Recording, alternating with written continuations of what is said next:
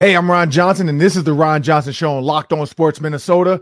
I mean, I'm wearing a GOAT hoodie. No, this is not a GOAT. No, Cream Bigum, Spice Adams is not the GOAT. But did we just see the GOAT do something that nobody thought would ever be done? And is he the GOAT? We'll talk about LeBron James versus Michael Jordan coming up next in the Ron Johnson Show. Locked On Sports Minnesota podcast. It's endless Minnesota Vikings talk with the diverse voices of your local experts. Now, The Ron Johnson Show. On the field, in the broadcast booth, Ron Johnson is Minnesota sports. He's played with them, hung out with them, and grown up with all the big names in Minnesota sports. They're hanging out with Ron Johnson. It's the Ron Johnson Show on the Locked On Sports Minnesota podcast. And it starts now.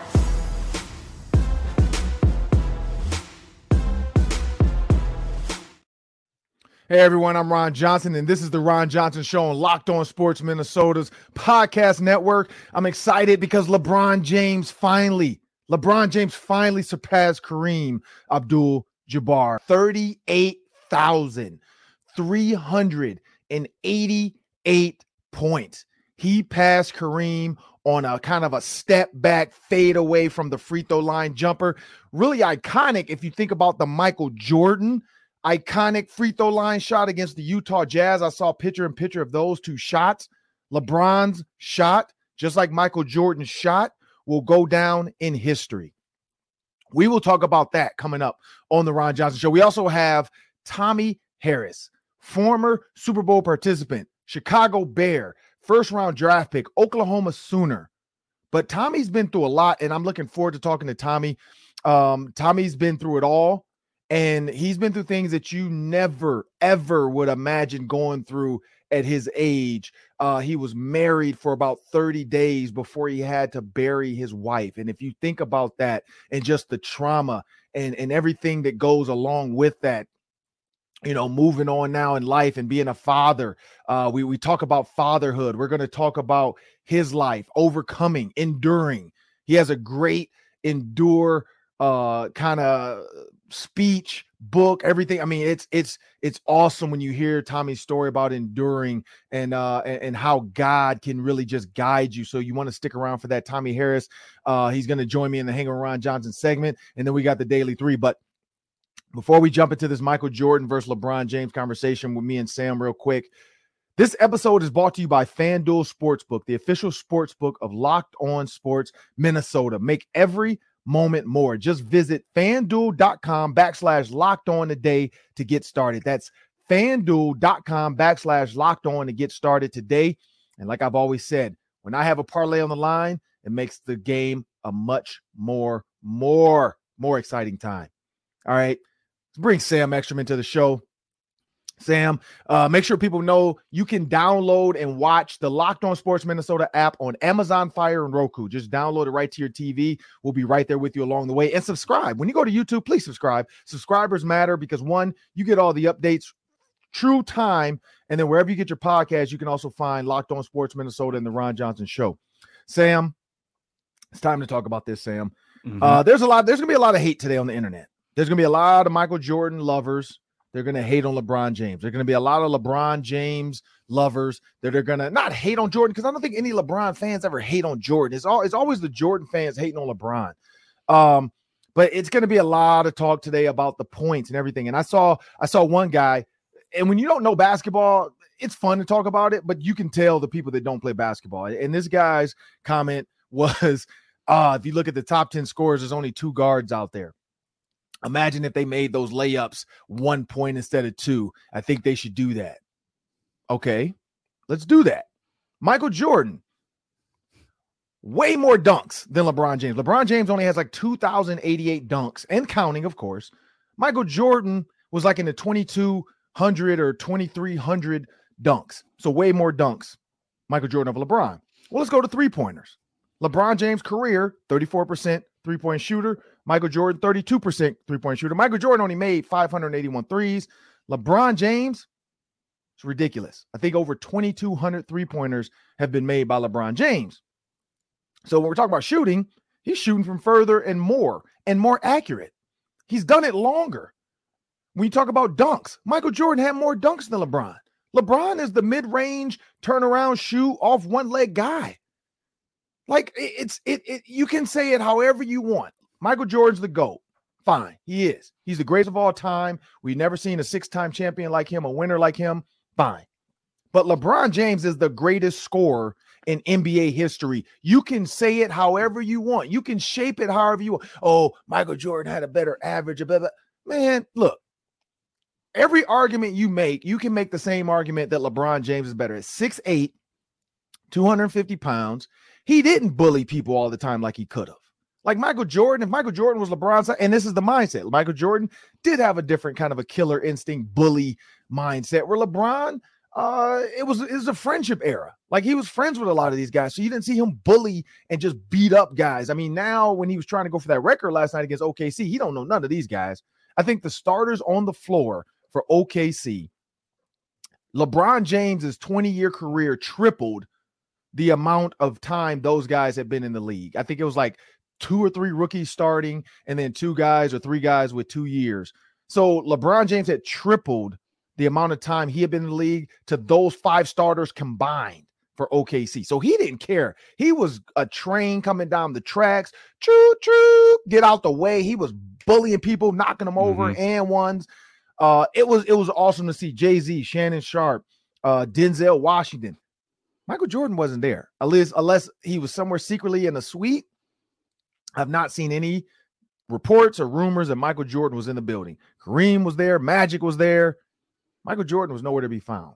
Michael Jordan didn't want to be a part of that. We know Michael Jordan, he doesn't care. Michael Jordan's a competitor his entire life. He don't want to deal with that of people sitting up here asking him questions all night while he's there. So he probably didn't want to deal with that. And I get it. You're Michael Jordan, you're the greatest of all time. He didn't want to deal with those questions all night because, of course, the reporters would ask him, like, what do you think of LeBron James? Is he the greatest of all time or is he the greatest scorer? What's, what's Mike going to do at that point? No, I'm the greatest.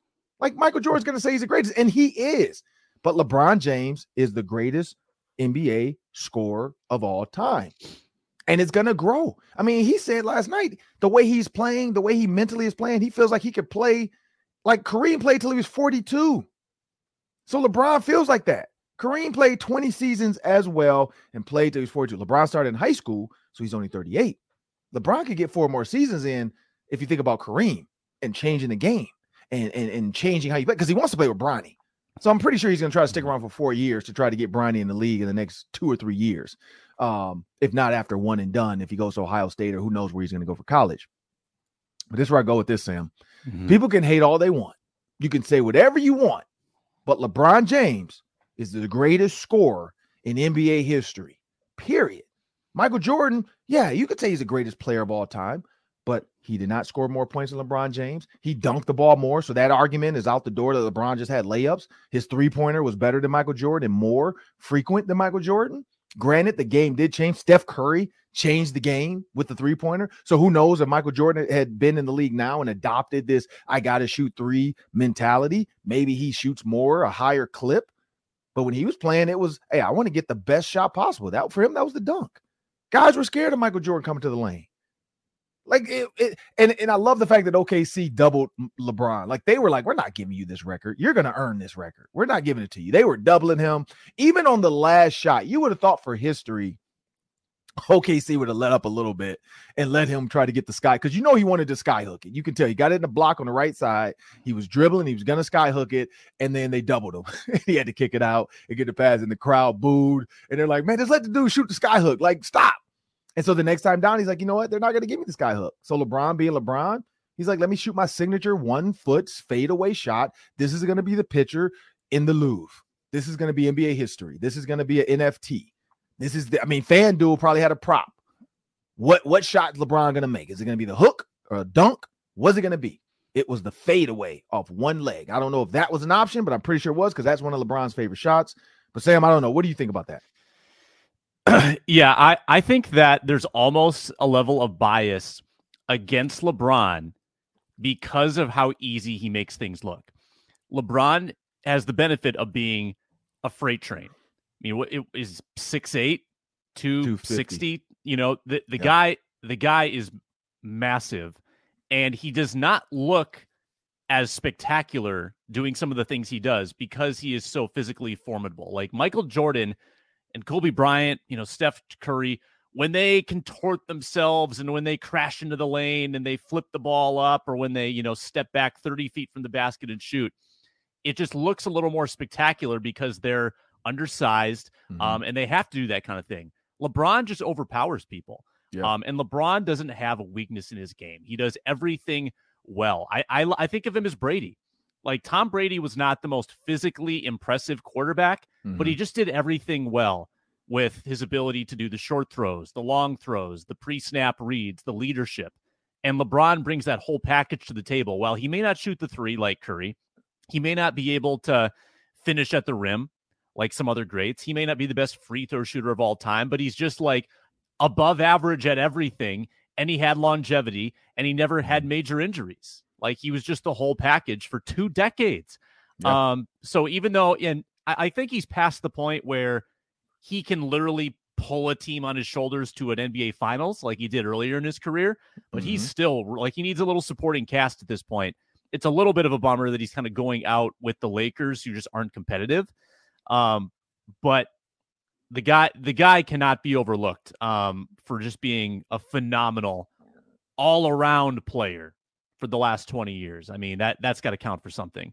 Yeah, and he is the greatest NBA scorer of all time. Like it's it is what it is. Um I, I forgot I think I forgot who was saying I think um Crawford, Jamal Crawford was saying like to do what LeBron did for somebody moving forward. So Victor um coming into the league, Wembanyama, um he'd have to score 25 points a game for his entire career for about 18 years. Like 18 to 20 years, he'd have to score 25 points per game every single night. I mean, you could have some 40 pointers, some 50, but you'd have to average 25 points every single day, every single year. That is hard to do. And so that's why this record is probably not going to. I mean, it took 38 years for this to be broken. 1984. LeBron was born. Kareem Abdul-Jabbar was setting this record. That's that's kind of ironic. That, that's that's kind of like it was written. Like when Kareem set that record, God said, "Let me bless the next baby, and this baby's gonna do it." And, and God put that into LeBron. When LeBron was born, I mean, come on, like God was like, "Uh, you, you're gonna get it," because because Kareem said it. Literally, the year LeBron was born, Kareem set his record. And now LeBron breaks it 38 years later. And so when you think about that, I don't know if there's a baby being born right now. I don't know if there there's a 2023 baby out there being born, but it might take 38 more years for that baby to do this. Like it, it's gonna take that baby to get to 18, get to the league, and then 20 years to maybe break. And LeBron's gonna play the. I mean, he's gonna probably gonna play at least he's 40. He looks good. He doesn't look like mm-hmm. he's run down. He doesn't look like his knees are killing him. Like his his his his diet and everything that the league has changed so much. I, this is gonna be a 40,000 plus you know point record yeah. at this point. 45s like maybe. Yeah, I mean he's gonna he's gonna put it out there. It's gonna be far. Like, and he's on a team, and he's the guy that's willing to like, hey, we'll let you score. And at this point, too, now I think he, he's going to kind of and and even like he's top three in assists. So that's the thing. He's not a ball hog. Like to do what he did and be top three in assists. Like if this were hockey, and because hockey, I know you get credit for goals when you assist the goal, and that's a big stat. Like assists are stat, and that's not even counting playoffs. The man is like one of the best playoff scorers in all time. So you're not even counting his playoff stats. Like if we put playoff stats and regular season stats together, LeBron for sure has that. Michael Jordan probably climbs a little bit, but Michael Jordan for sure, or I mean, LeBron for sure has that record. Like, that's crazy. We're not even counting playoffs. Playoffs? Playoffs? We're not even counting the playoffs. So that that that to me is amazing. And I, I hope people just enjoy history. And I mean, like me and my wife stayed up late to watch that. She even cried at LeBron's speech. I don't know why. Um, but it was amazing because, like, we're to remember this. Like we're to remember this time. Like we're to remember like I know I will. And then my young daughter who plays basketball now, she seems like she loves it as she's in the second grade. Mm-hmm. Um but like I'm going to be able to tell her this later today and this weekend. She has a game this weekend. So I want to like I'm gonna talk to her about that. Like, man, like this is the greatest player of all time. Like greatest scorer of all time. Because I know you guys get touchy when we say, but you know what? Question of the day. Let us know what you think. Who's the greatest player of all time and who and who's the greatest scorer? I know you can say if you want to say Michael Jordan's the greatest scorer of all time, say it. It doesn't matter. It's not real. It's not right. But let us know what you think in the comment section. Question of the day. Greatest player of all time. Is it LeBron or is it Michael Jordan? But you can't deny he's not the greatest scorer. So you let us know what you think. But we got Tommie Harris coming up next. Tommie Harris is going to join me in the Hang with Ron Johnson segment. Looking forward. Like I said, Tommie's been through a lot. Uh, Tommie's a, a, he's endured, he's persevered, uh, but he also has something coming up with him and Clinton Portis. Clinton Portis, friend of the show, um, with money. When you talk about young players and spending money, you know, you give me eight million dollars right out the gate as a kid. You know, you give me ten million dollars. For me, it was two million out the gate. 21 year old kid. What do I do with $2 million? You really don't know. Like I remember my first check, you know, two, it was like what, 300 and some thousand dollars. Like my first NFL like event I went to, $25,000 check. Nobody told me what to do with that. Like they don't tell you this stuff. And so Tommie's going to sit down and talk about that as well. Him and Clinton Portis have something going on to help out with finances and young players and, and not making those mistakes. And he's he's going to pen a letter to his younger self and uh, so I'm looking forward to seeing what that's about. But make sure you know Locked On Sports Minnesota is a proud partner with KARE 11. Check out check out kare11.com backslash locked on for links to every one of our locked on shows. We have a word from our sponsors. Thanks, Ron. Today's show is presented by FanDuel. That's your way to bet on Super Bowl 57. It's America's number one sports book. It's our new partner here at Locked On. You can check out the no sweat first bet for Super Bowl 57. Get up to $3,000 back in bonus bets if your first bet doesn't win. FanDuel lets you bet on everything from the money line to point spreads to who will score the first touchdown, MVP odds. Hurts and Mahomes both, both plus 130 right now at FanDuel. Sportsbook app is safe, secure, and super easy to use at FanDuel, and you get paid your winnings instantly. Join FanDuel today at fanduel.com slash locked on to claim your no sweat first bet on Super Bowl 57. FanDuel.com slash locked on. Make every moment more. Well, now it's time for the Hanging with Ron Johnson segment. I got Tommie Harris joining me today. And uh, Tommie Harris and I, we were teammates for like a split second. I went to the Chicago Bears, played tight end for a little bit, uh, ended up getting hurt, still tried to come back and play, but just couldn't get it done. Uh, unfortunate because then one of my best friends, Spice Adams, ended up going there. I think a year or two later. So I wish I had worked out there. But uh, got to know Tommie through bowling. T- Tommie and I, Nate Vasher. Uh, I don't know why, but all of a sudden we would hang out randomly and just go bowling. And so Tommie uh, is going to join us on the Ron Johnson Show. I want to appreciate you for joining me today. Um, you so how you much. been, man? You still you still bowling and getting it, getting it in? Well, not bowling as much. You know, being a full time dad, it takes up a lot of your time, man. So um, I'm more just like probably you. I spend more time in the car dropping off and picking up and different things. So, um, nah, not bowling as much, man. Yeah, no, appreciate it, man. So uh, I'm gonna jump out there, man. There's a lot of stuff going on. You, Clinton Portis, Clinton Portis friend of the show, just joined on the show. Uh, Clinton and I were in the same 2002 drive class, so we had him join. And a friend of mine, Will Bradford, uh, who's to join later as well. He is with Revel, and so you guys put out on the platform um, with Michael Baptiste, uh, I think it's Baps or Baptiste. Baptiste. Uh, and with uh, Rockefeller, and they're talking about finance. So we're going to get into football. We're going to get into Super Bowls. We're going to get into, but I, I, think there was something very important with that when I when I kind of watch, man. Like, and I've been down in New York and I've done the the tour of uh, Rockefeller and, and the, the stock exchange and Fordham University. So I understand the money side of it. I was a player who probably didn't understand the 17 weeks of, of dollars coming in versus the 52 weeks of life in a year.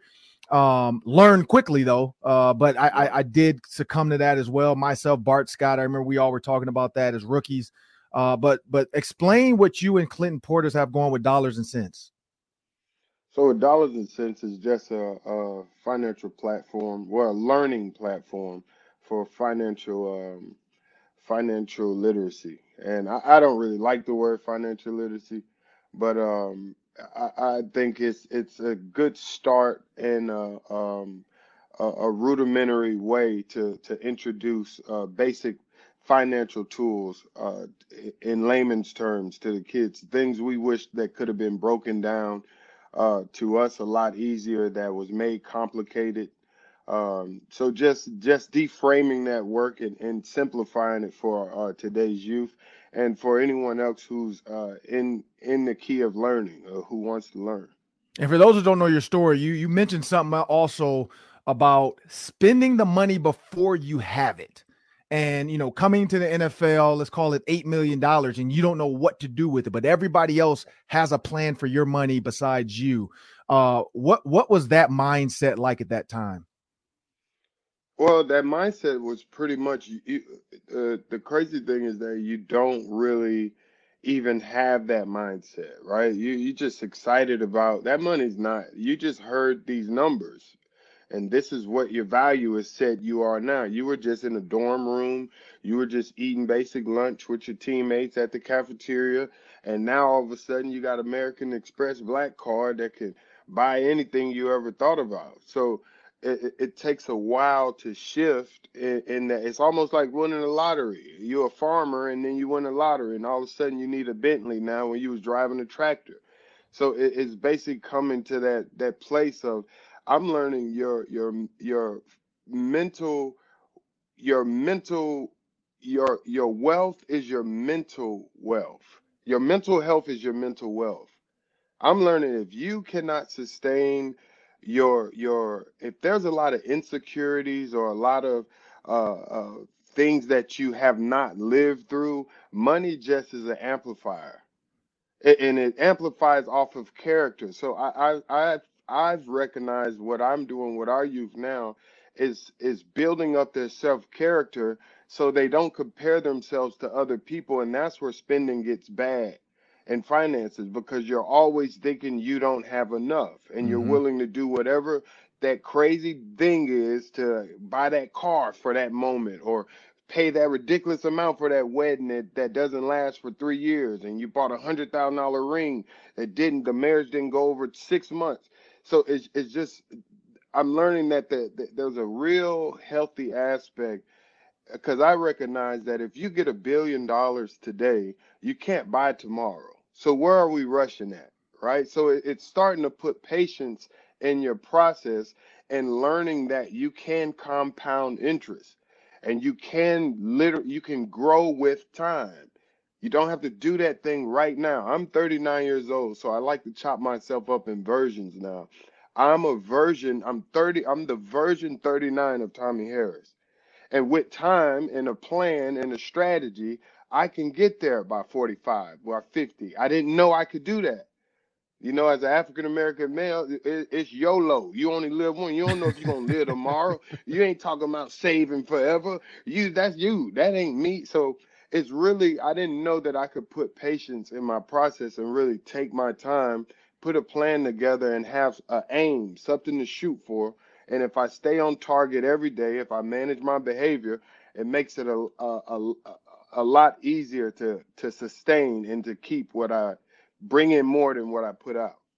Yeah, I love that because I know I saw Chad Johnson as well. He uh he talked about it and uh basically he put it as what's the purpose of what you're buying? You know, is it for the women? Well, you're going to get women anyway if you do what you need to do or if you're in the right place at the right time. And he's like, and then what are you doing it for? The, you trying to impress these dudes? These dudes don't care nothing about you, X, Y, and Z. And you know, and, and I remember being at the Pro Bowl because Ed Reed, Ed Reed reached out, hey man, you want to go to Pro Bowl? I just got, you know, I'm in it, blah blah. So me, him, a couple guys flew out there. And I remember Terrell Owens being at uh, I forgot the restaurant, and and and I joke with T.O. all the time about this now of his boys like tried to buy food for a bunch of random people, like girls, and of course it's girls, you know, and and he had to tell them right away, like, man, look, you're not about to spend my money. Like, if you want to take care of these girls, you take care of these girls. And a lot of players and, and people with money, they get caught up in that where they think they need to go in and buy the bar. They need to go in and, and, and buy everybody this, or I'm gonna buy everybody a different car. I'm gonna take care of all my boys and blah blah, you know. And uh, and I'll never forget too. Ed Reed was like, Yeah, man, I can either put y'all in first class. It was like four of us, or I can put eight of us in coach. And we was all like, man, let's just go coach. Like if you we ain't we ain't, I mean, you know, we all playing football. We was all rookies, or I think it was our second year. We was all second year players, but we also like, man, and that was after my first year spending all the money. I realized, like, you know what, man, that the mindset does have to change. Uh, and you know, and I've been lucky enough to be able to learn now and grow. Uh, but love what you guys are doing, man. And, and when you talk about, and, and I hear you say like the version of you now, 39, and the comments you make, uh, you know, you, you went through some some some tough times in your life. And when you think about Tommie Harris, uh, the football player, and then Tommie Harris, uh, you know, going through the endure season and, and, and talking about endure. Explain to, to people who don't know or haven't seen it. And if, for those that want to know, just Google Tommie Harris endure. You'll hear the story. But explain to people uh, what enduring is all about. Well, enduring is a mindset that says, whatever come what may, I can't quit. And you are not your situations nor your circumstances.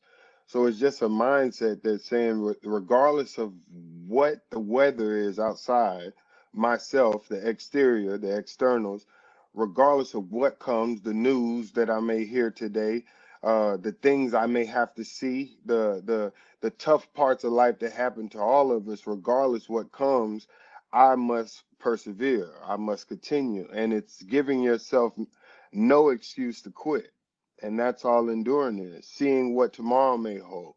If today is not what I want it to be, if it didn't turn out, I have hopes for tomorrow. And that's what enduring is just to, to see the possibilities. You never know, man. A lot of people I've seen, um, and especially over COVID, I saw so many people taking lives and, and ending it early. And it, it was only because there was not a, a word of hope tomorrow seems dim and and the, the the the noise got so loud outside of themselves that they could no longer put a fighting word back to their circumstances and that's all enduring is no matter what you're going through where you're at in your life whatever news you've heard what it, it wait on tomorrow and we hope and we pray that things get better with time and as you mature in this faith or mature in your life you, it, it's just a, a, a a call to action to continue and press on no matter what. And when you uh transitioning, you know, you like I said, you've endured, you you've done something that 0.06% of the world will never do, which is be an NFL player, NFL draft pick, uh, you know, college football player, walk away uh with no debt from college. Uh, you know, that's something very special that definitely needs to be championed and understood. And and I'm more proud of, you know, when we first started this, before we even started recording, you know, you talking about being a father, you know, and and that to me, anytime like I, you know, I'm friends with Spice Adams. Uh, you know, I just got off with Aiken Andell today. Um, but seeing men, and of course black men, but seeing, you know, men really be fathers because uh, you know, sometimes it's not the thing that we celebrate. You know, you think about two quarterbacks right now in the Super Bowl, uh, and you look at Patrick Mahomes, you look at Jalen Hurts, both had dads in the household, but we're not talking about that. You know, if they had been, you know, drug babies or if they had, you know, been in the projects, they'd be all over this. Like, look how he, you know, he took care of his mom and and look what he's done. No, his dad, his dad was a professional baseball player, but we're not going to talk yeah. about that. You know, we want to make jokes about smoking a Joe Burrow pack than we do want to talk about, hey, you've been around your son his entire life uh, how has that been as a father? We don't we don't ask those questions of Patrick Mahomes' dad. We just want to no because nobody's going to buy that newspaper or, or or or buy into that that that feed or whatever. That doesn't sell, you know. Yeah. And it's up it's, it's podcasts like this that allows those platforms to be voiced and to edify and give kudos to people that are doing that. Well, no, I appreciate you for being a, a good father.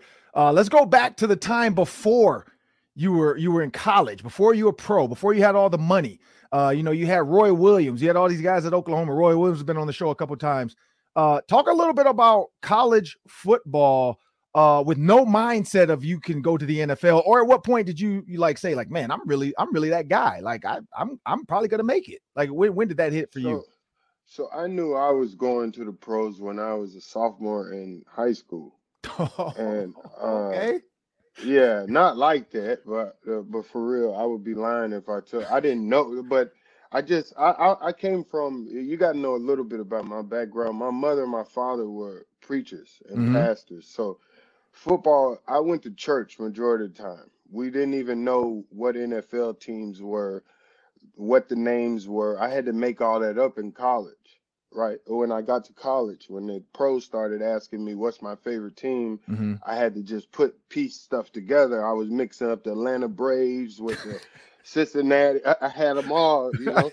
I, but I knew the word of God, right? So Yeah. in, in college, I always knew I I knew that if I dedicated myself to something, I got in a lot of trouble early on in my life, and I gave my life to Christ after juvenile detention center, going off to alternative school, hmm being through. I, I went through an early stage where I separated myself from the group. I, I I no longer hung out with people anymore. I I, I almost screwed my life life up early, so I made a decision. If I'm gonna get in trouble, I'm a the blame's gonna be on me. hmm I got in someone else's trouble. So I, I gave my life to Christ and I began to just really fall in love with the weight room. And I noticed this wasn't a pattern that a lot of people had at my Mm. age. I hung out, my father's in the military, so I was always around a lot of older men and I started to get a lot of workouts and different things. I met a linebacker my sophomore year named Victor Ellis from the University of Alabama. God rest his soul. He ended up passing away.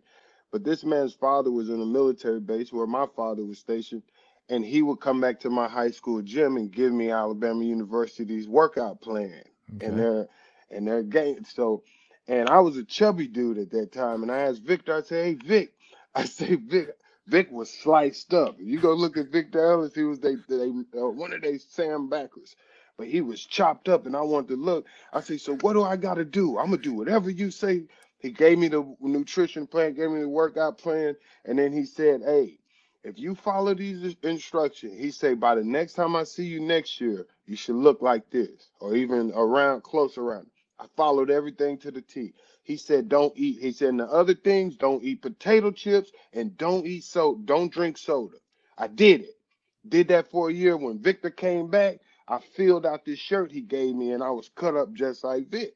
I took off from there. I had two cousins, Stockar McDougle, Jerome McDougle, Oh yeah. played for the Philadelphia Eagles, and one played for the Detroit Lions. Those are my first cousins, my mother's sister's sons. They would take me to training when I was in high school in Houston, and I was able to pass rush against NFL players in high school. I was winning the matches. Okay. I was learning from my cousins. I was playing against some of the best linemen, and I was winning some of the matches.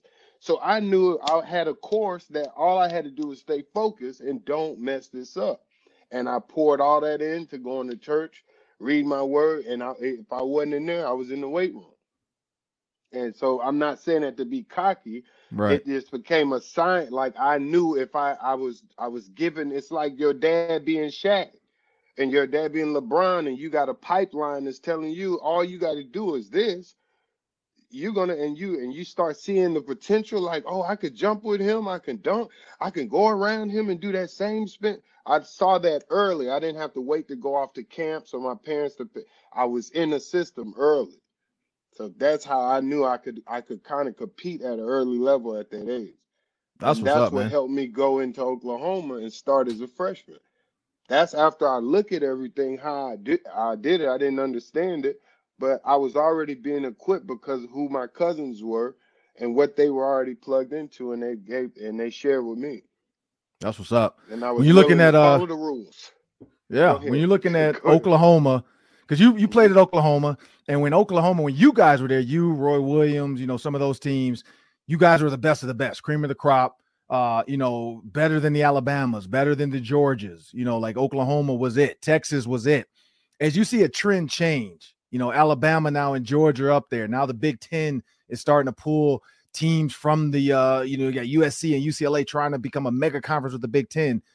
Where where do you see the Big 12 and Oklahoma football going? Because like Lincoln Riley, he dipped and went to USC on you guys and now you know turned them into something. Uh, do you see it getting back to it, or do you feel like eh, the Big 12 is going to have to separate and maybe hit the SEC to to get back to where they've been as far as recruiting?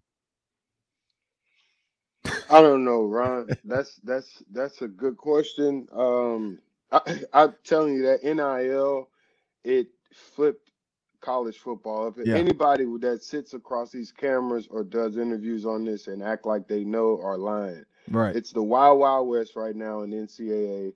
There's no loyalty anymore. There's no teamship. It's who's paying the most, and that's where kids are going. And if you you better hope they don't fall in love with another girl from another school, because they will leave your school to go hang out with their girl for a year. It is the most. The system did not move.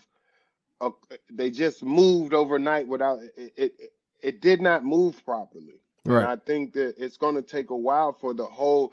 You, anybody can win. I feel like now any team can win the NCAA, the the college uh, championship, depending on what moves they make that year, just like the pros. True. So I don't know. I want to say the university could, and I, I I'll be lying. And when, and when you think about, you know, you look at Deion Sanders now going to Jackson State, getting the HBCU built, now taking that to Colorado. Uh, and again, people are giving him two years and saying with the number of, I mean, they said it was 15, which is ridiculous. 1,500 kids transferred this year or trying to transfer this year. When Deion Sanders hit Colorado, it changed to like 18. So 300 other kids left their school just thinking like maybe I can end up with Deion Sanders or one of these top schools. Uh, when, when you think about that, do you think it has to like do they have to find a way to govern this because that's that's getting a little crazy that 15 1800 kids without a home right now just looking to transfer to a new school yeah they're gonna have to find a way to cap it you know just like the nfl did you're gonna have to find a way to cap and i don't know how they're gonna do that but it has to be a cap because it's the it's the wild wild west uh, right? Like they can move at any moment. If they if you tell them they're on second string, they say no, I'm not. I'm going somewhere else. It's it's it's and what's what what sucks about this NIL rule is is the academics suffer.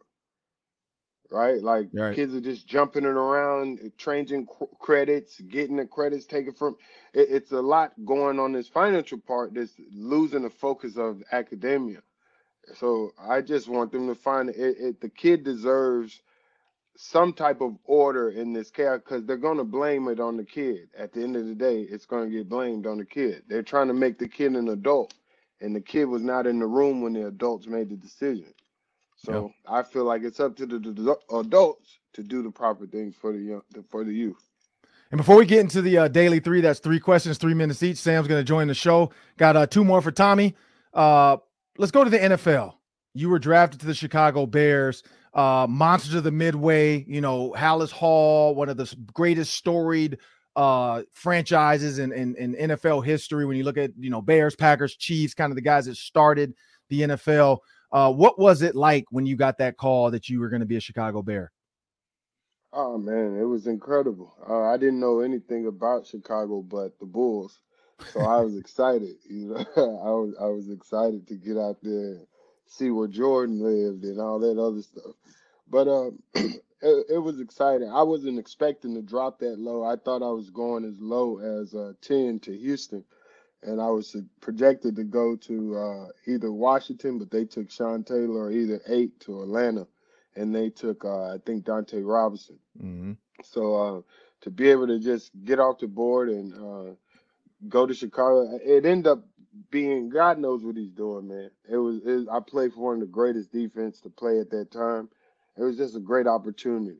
You know, that cover two system coming straight from OU, that's cover two.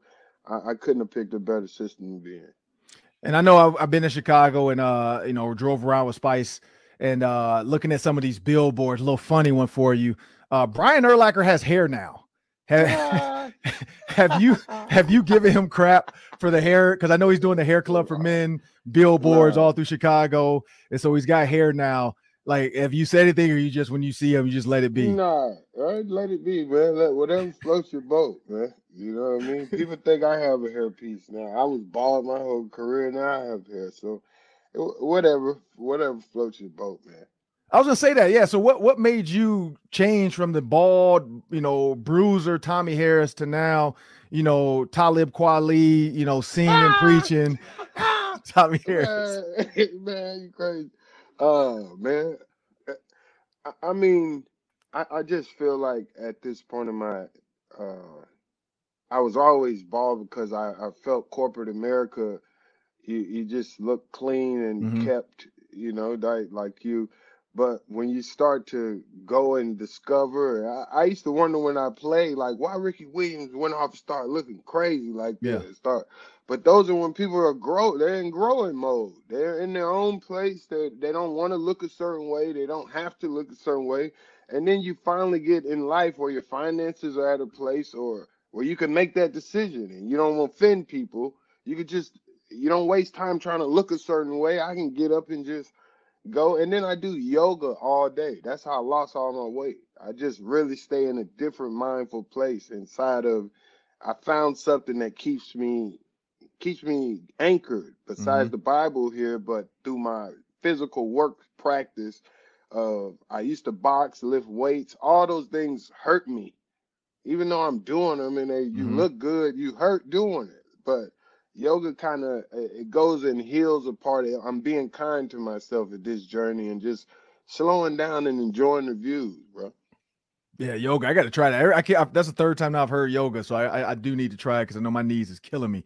Um, Oh, when, when you and, and one last one before we jump into the daily three, when you think about the Chicago Bears and your teammates, and again, I was in that locker room, so I know how much fun you know the paper ball basketball and the dodgeball, and you know just the random nights where guys were, like, hey man, we're gonna come hang out and watch a game or whatever. Uh, it seemed like the Bears always had like a tight knit group. Um, you know, and and so and I saw it grow with AB and, and and Peanut, and so if you look at all those guys, your teammates, maybe it's a guy I haven't named. Uh, who was the guy you you learned the most from uh, being a Chicago Bear? the guy I learned the most from, um, shoot, I would have to say, not like him knowing I learned a lot from him. Like Mhm. he didn't know I was watching him so much. Uh, it would be two guys. It would be Olin Kreutz. I, I Mhm. I watched him, his work ethic and showing his professionalism for his craft was unmatched. And then the next dude was Muhsin Muhammad Oh yeah, that that was that was a guy that I really appreciated uh that were older elders that I really watched them pour a lot into their job every day. Yeah. Moose Moose was in our receiver room, so definitely uh, one of one of the funniest uh, guys that you know would would definitely have some old head as they call it now, old head words every morning. Like I've never seen a grown up or I didn't have older players like that. So going to Chicago, watching the guy show up with like a coffee cup, you know, the Yeah. meetings. I'm like, Yeah.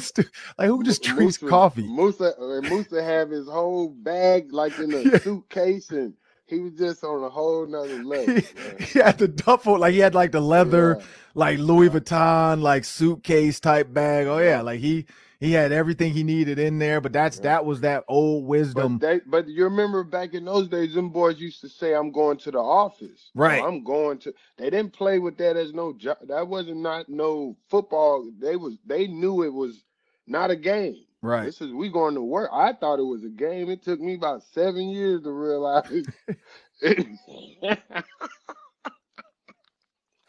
oh man. Oh yeah, them, them boys didn't play, man. They was it was work. They had the playbook. They, they had the, the the creatine or whatever kind of supplement. They got their Everything. smoothie. Everything they needed is like I'm gonna be here all day until I'm done from workout to practice to film Yeah. study, and then I'm gonna get and then I'm gonna get a massage, and then I'm gonna get home. Like they Moose used took it. Tell me, Moose came in there one day. I came out of the training room, and Moose said, "Hey, go in there and go get a copy of that for your workers' comp, and go file everything you do in there. Get you a duplicate copy, get you a disc, copy that, and put that in your own little safe at home." He put that on. You know what I mean? yeah. Oh yeah. Uh, show your receipts after the game. Like people just think it's that back end of the game is if you ain't saving them receipts and doing your own work, a lot of stuff can disappear that you should be getting compensated for afterward. Oh, trust me, we've had that conversation on the show a couple times. Uh, we've definitely talked about that. The five years after you're done playing, the the workers' comp that the state of Illinois sends out to you, and you have to fill out the paperwork, but they want to know where where's the proof because the trainers don't remember. It was a lot of players Right. coming in here to get treatment. I don't remember that you broke your finger. I don't remember Right. that you had a, a, torn meniscus because you never had surgery. So yeah, there's a there's a lot of that going on where players are asked to get on the field sooner than they have to. Uh, let's get them healthy enough to get out there. Hey, if he if he makes it through the season hurt, he made it through the season. We didn't really know how hurt he was because he never told us. Uh, so you so you you're well aware of that game. But uh, coming up next, we got the daily three. That's three questions, three minutes each. It's gonna be me, Sam, and Tommie. Also, make sure you subscribe to the Locked On Sports Minnesota podcast feeds on YouTube. You can find it on YouTube. Just search Locked On Sports Minnesota. You'll find the Ron Johnson Show. You'll find uh, the football party. You'll see all the sports shows. You'll get all the press conferences. But make sure you subscribe because that is going to be the key to get all the new updates. And we have a word from our sponsors. Thanks, Ron. We jump into the Daily Three after I tell you to check out Locked On Sports today, the biggest stories around the sports world in 20 minutes or less, plus instant reactions, game recaps, and Locked On's take of the day. Locked On Sports today, available on YouTube and wherever you get your podcasts. Well, it's time for the daily three. That's three questions, three minutes each. We're going to give Tommie most of the time, of course, but I'm going to pick off pick up where he left off. Take it away, Sam. All right, Tommie. You know, we're we're Minnesota based. We like the Vikings around here, so I gotta find a way to get a Vikings question in. You competed against Adrian Peterson twice a year on that defensive line. What was it like game planning for and then competing against AP? Uh, Adrian was a beast, and and Adrian's like my little brother. So we used to always, I used to always go out to eat with Adrian before the game, and I would tell Adrian, if I get contact of you, go down, bro, because I don't want to have to hit you tough. And Adrian always, Adrian always shake his head like he's gonna do it, but I know he's not. But I'll go in there and I'll take. I, I didn't hit Adrian like I hit everybody else, and I'll try to take care of Adrian, and Adrian and spin off of me or try to truck me, and then in the rest of the game I have to just turn it on on him. but Adrian, one of the hardest, he was one of the hardest guys to play against at the running back position. Man, that's crazy. I, I will say, uh, because you did you and AP play together at Oklahoma? No, I brung uh Adrian. I had told Adrian I was going to stay in school for my senior year. That I would have played with him that year, but I end up leaving. Oh, okay. So, All right. So he came right after you. So you lied to him. So that's probably why well, he didn't want to go down. I no, know. I know. what you got next, Sam? That's great. All right. Uh, Super Bowl obviously coming up. Eagles and Chiefs. You played in a Super Bowl, Tommie. What is the biggest distraction going into a Super Bowl? You got so much hype, so much media. You're traveling, going to this neutral site game. Uh, what's the biggest distraction to kind of get in your way? Uh, yourself. Uh, it's just learning that you came down there. It's a business trip, and you got to keep that at the at the focus point of your mind the whole week. And the, the team that does usually wins. Uh, but it's a it's a business trip, and we're gonna have all the festivities. The one that can win this one, have the festivities not just for a weekend, but we'll have it for life. And when you look at the Super Bowl too, I mean, think about the one thing about you guys was Devin Hester. You know what I mean? Like that was the key coming to the game. And I and I've talked to Tony Dungy. He's come on and talked about this moment uh, on a different show we had, and uh, he said that they had talked all week about we're not going to kick the ball to Devin Hester. We're not going to kick the ball to Devin Hester. And then he said the chaplain uh, before the game gave a preach about uh, you know, walking into the lion's den and not being afraid of the lion and so on and so forth. And so he said he must have had the Holy Ghost for a minute because he he was like, you know what, forget this. We're not gonna be scared of Devin Hester. We're gonna run right to the lion. And they kicked to Devin Hester, and Devin Hester ran it back. And then he, then he said he looked over and was like, Who said to kick the ball to Devin Hester? And, and Reggie Wayne turned to him like, You did. Like, you're the one that told us to kick the ball to and so when you think about that moment though in the Super Bowl, you, they kick it, Devin takes it back. In your mind, do you think like, you know what? This is written. Like we're gonna win this. Oh yeah, in, in my mind, and, and that that question, you know, was bittersweet for me because me and Mike Brown missed that that that game. We were I was for defensive player of the year, and I got hurt. I believe week fourteen uh, oh, against the Minnesota Vikings. I popped my hamstring out my pelvis, so we we had to sit and watch. Me and Mike Brown had to mm-hmm. sit and watch that, but we I thought it was going to be lights out from there. Devin just was doing magic that whole year, so I I knew for sure it was going to be lights out from there. Mm-hmm. All right, what you got next, Sam? All right, last one. Uh, I got a question about one of the quarterbacks in the Super Bowl. So we know Patrick Mahomes is the GOAT. I mean, he's elite, probably number one in the league. I want to know about Jalen Hurts. Where do you think he ranks in the league? Is he top 10? Is he top five? Where is he at? Both of you. Yeah, I believe I believe Jalen Hurts is top five uh, at this time, and, and, especially I'm biased. I've had a chance to watch him and get a chance to know him over the years. I've coming to Oklahoma University, and watching his development, him fighting through adversity at a young age, being one of the first uh, quarterback, one of the top quarterbacks to leave a top university, go to another one, and have to uh, sit behind Heisman guys and different things. So I feel like his development is, is showing him how much uh, you you fight through adversity and and step up to the challenge, what it presents for you, and, and it's showing the evidence is him being in the Super Bowl after all he was willing to fight through. I agree. I, I totally agree. And, and this is where I go with it. Statistically, he's 10th in passing.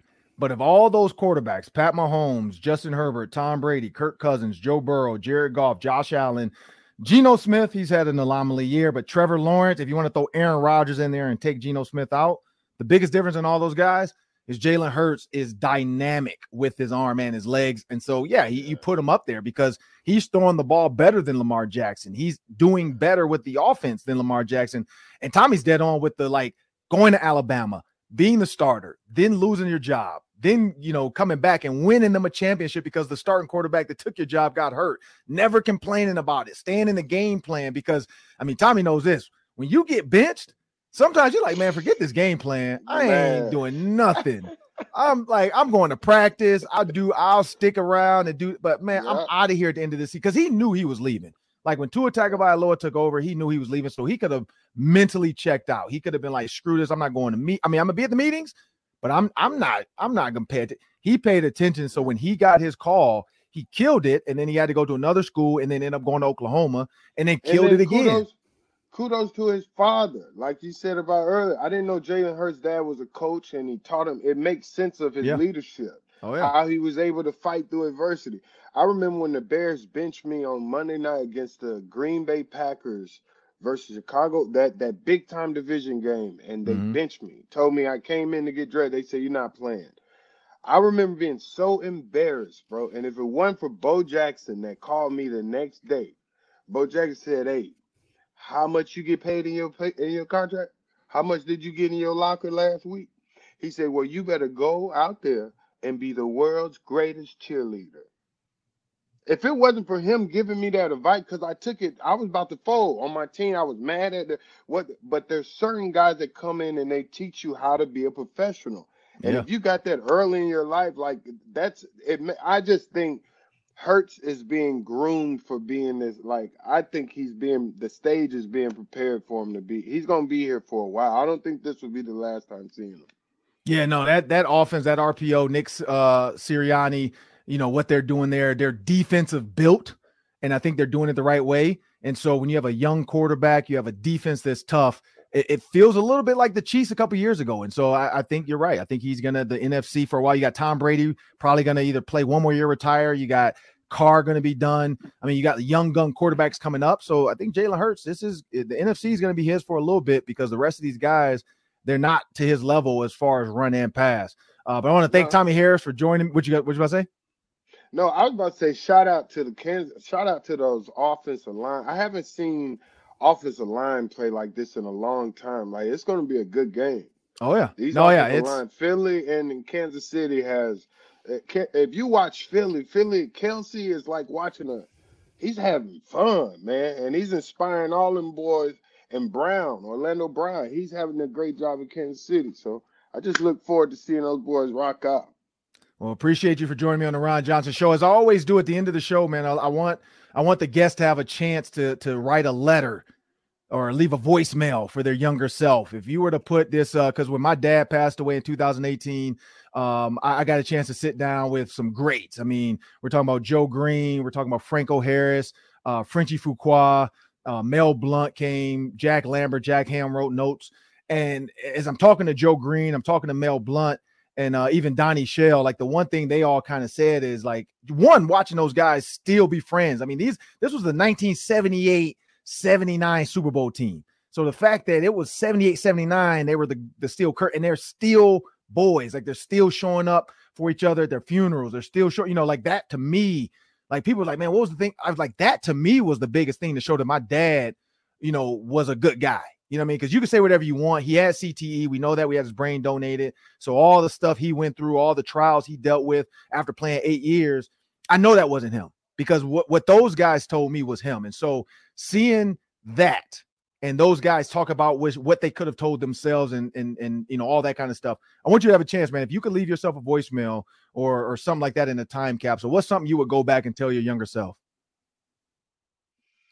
I would just tell my younger self to smile more and to uh, to uh, forgive myself more and to um, like I said earlier, uh, add patience to your process. Like if, if I could tell anyone that earlier is to slow down and to learn to say thank you every morning that this is the day the Lord has made. I will rejoice and be glad in it. Find something to be thankful for. Find, find something to be glad about. And then get lost in serving others, serving people. Because sometimes we don't get everything we're going to get. But what do we do in the meantime, in our average time, feeling less than? You go give a helping hand. There's always value there. So that's a the biggest thing I can say is just enjoy the view. Slow down, enjoy the view. Don't compare your life to someone else trying to say, well, I need this because they have or this. Man, you you be grateful and you pray for people and you don't talk about people, you pray for people. When people say, What do you think about so and so? You say, I don't. I'm praying for them. Hmm, you don't think, like right? Like so you just pray. If you can't say nothing good, don't say nothing at all. And just learn to pray on pray for pray for other people, wish the best for other people, and just serve. And in that, you'll find some type of peace that can sustain you in life's marketplace. Well, I want to appreciate you, man. Appreciate you for joining me on the Ron Johnson Show. For those that want to hear more about Tommie Harris and what they're doing, check out Revel. Go to their streams. Uh, keep up. You go to Tommie's social media as well. Him, Clinton Portis. Uh, they've been posting when those are going to go live. They just had one on uh, January 30th. I know they have more coming down the pike, so I'm looking forward to that. Uh, the financial conversations are great. The the life conversation is great. And, man, like my wife went through breast cancer, so hearing your endure stuff, man. Like that was huge to, to have for a 37 year old woman uh, to have to deal with that. You know, it was huge to just see, like, you know what, like the trouble, the times, the darkness I'm in like it's it's it's not just me, you know. It so I do want to, and it don't last always, bro. It don't. So I never I never told you that, man. But I I appreciate that, man, because that that's that's that's something that I don't want to cry, but that's something that you know what I mean. Like that's I something that got you, me through it. So I definitely appreciate it. And I know for men, like that's something I've always told myself recently is I need to start telling more men uh the things they've done for me that they don't even know. Um, so I do want to let you know that, man. After seeing that, man, it took me back. I had to actually told my wife, like, I was in a dark time. Like I was, I was, I think I was on autopilot. Like literally, yeah. there were days where I don't remember going through chemo. I don't remember. Ryan, it's okay. Yeah. Well, appreciate okay. you, man. Yeah, appreciate you. It's okay. The the rule number one, I want to tell anyone this before we get off. It's okay to not be okay. And when you admit that, that's where you start getting answers. You're asking for help, but you first got to admit that I'm I'm not okay. And that's okay once you recognize that, you'll find you'll start getting on a path to get you answers to what you're not okay about. But you can't keep saying I'm good when you're not.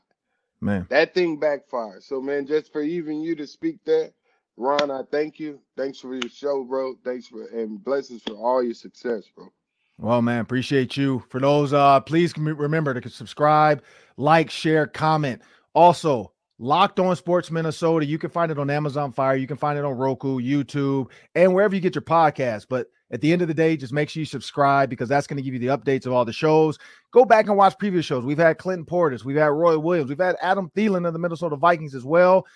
Please check those out too. There were some great interviews, but I want to thank you and have a great day.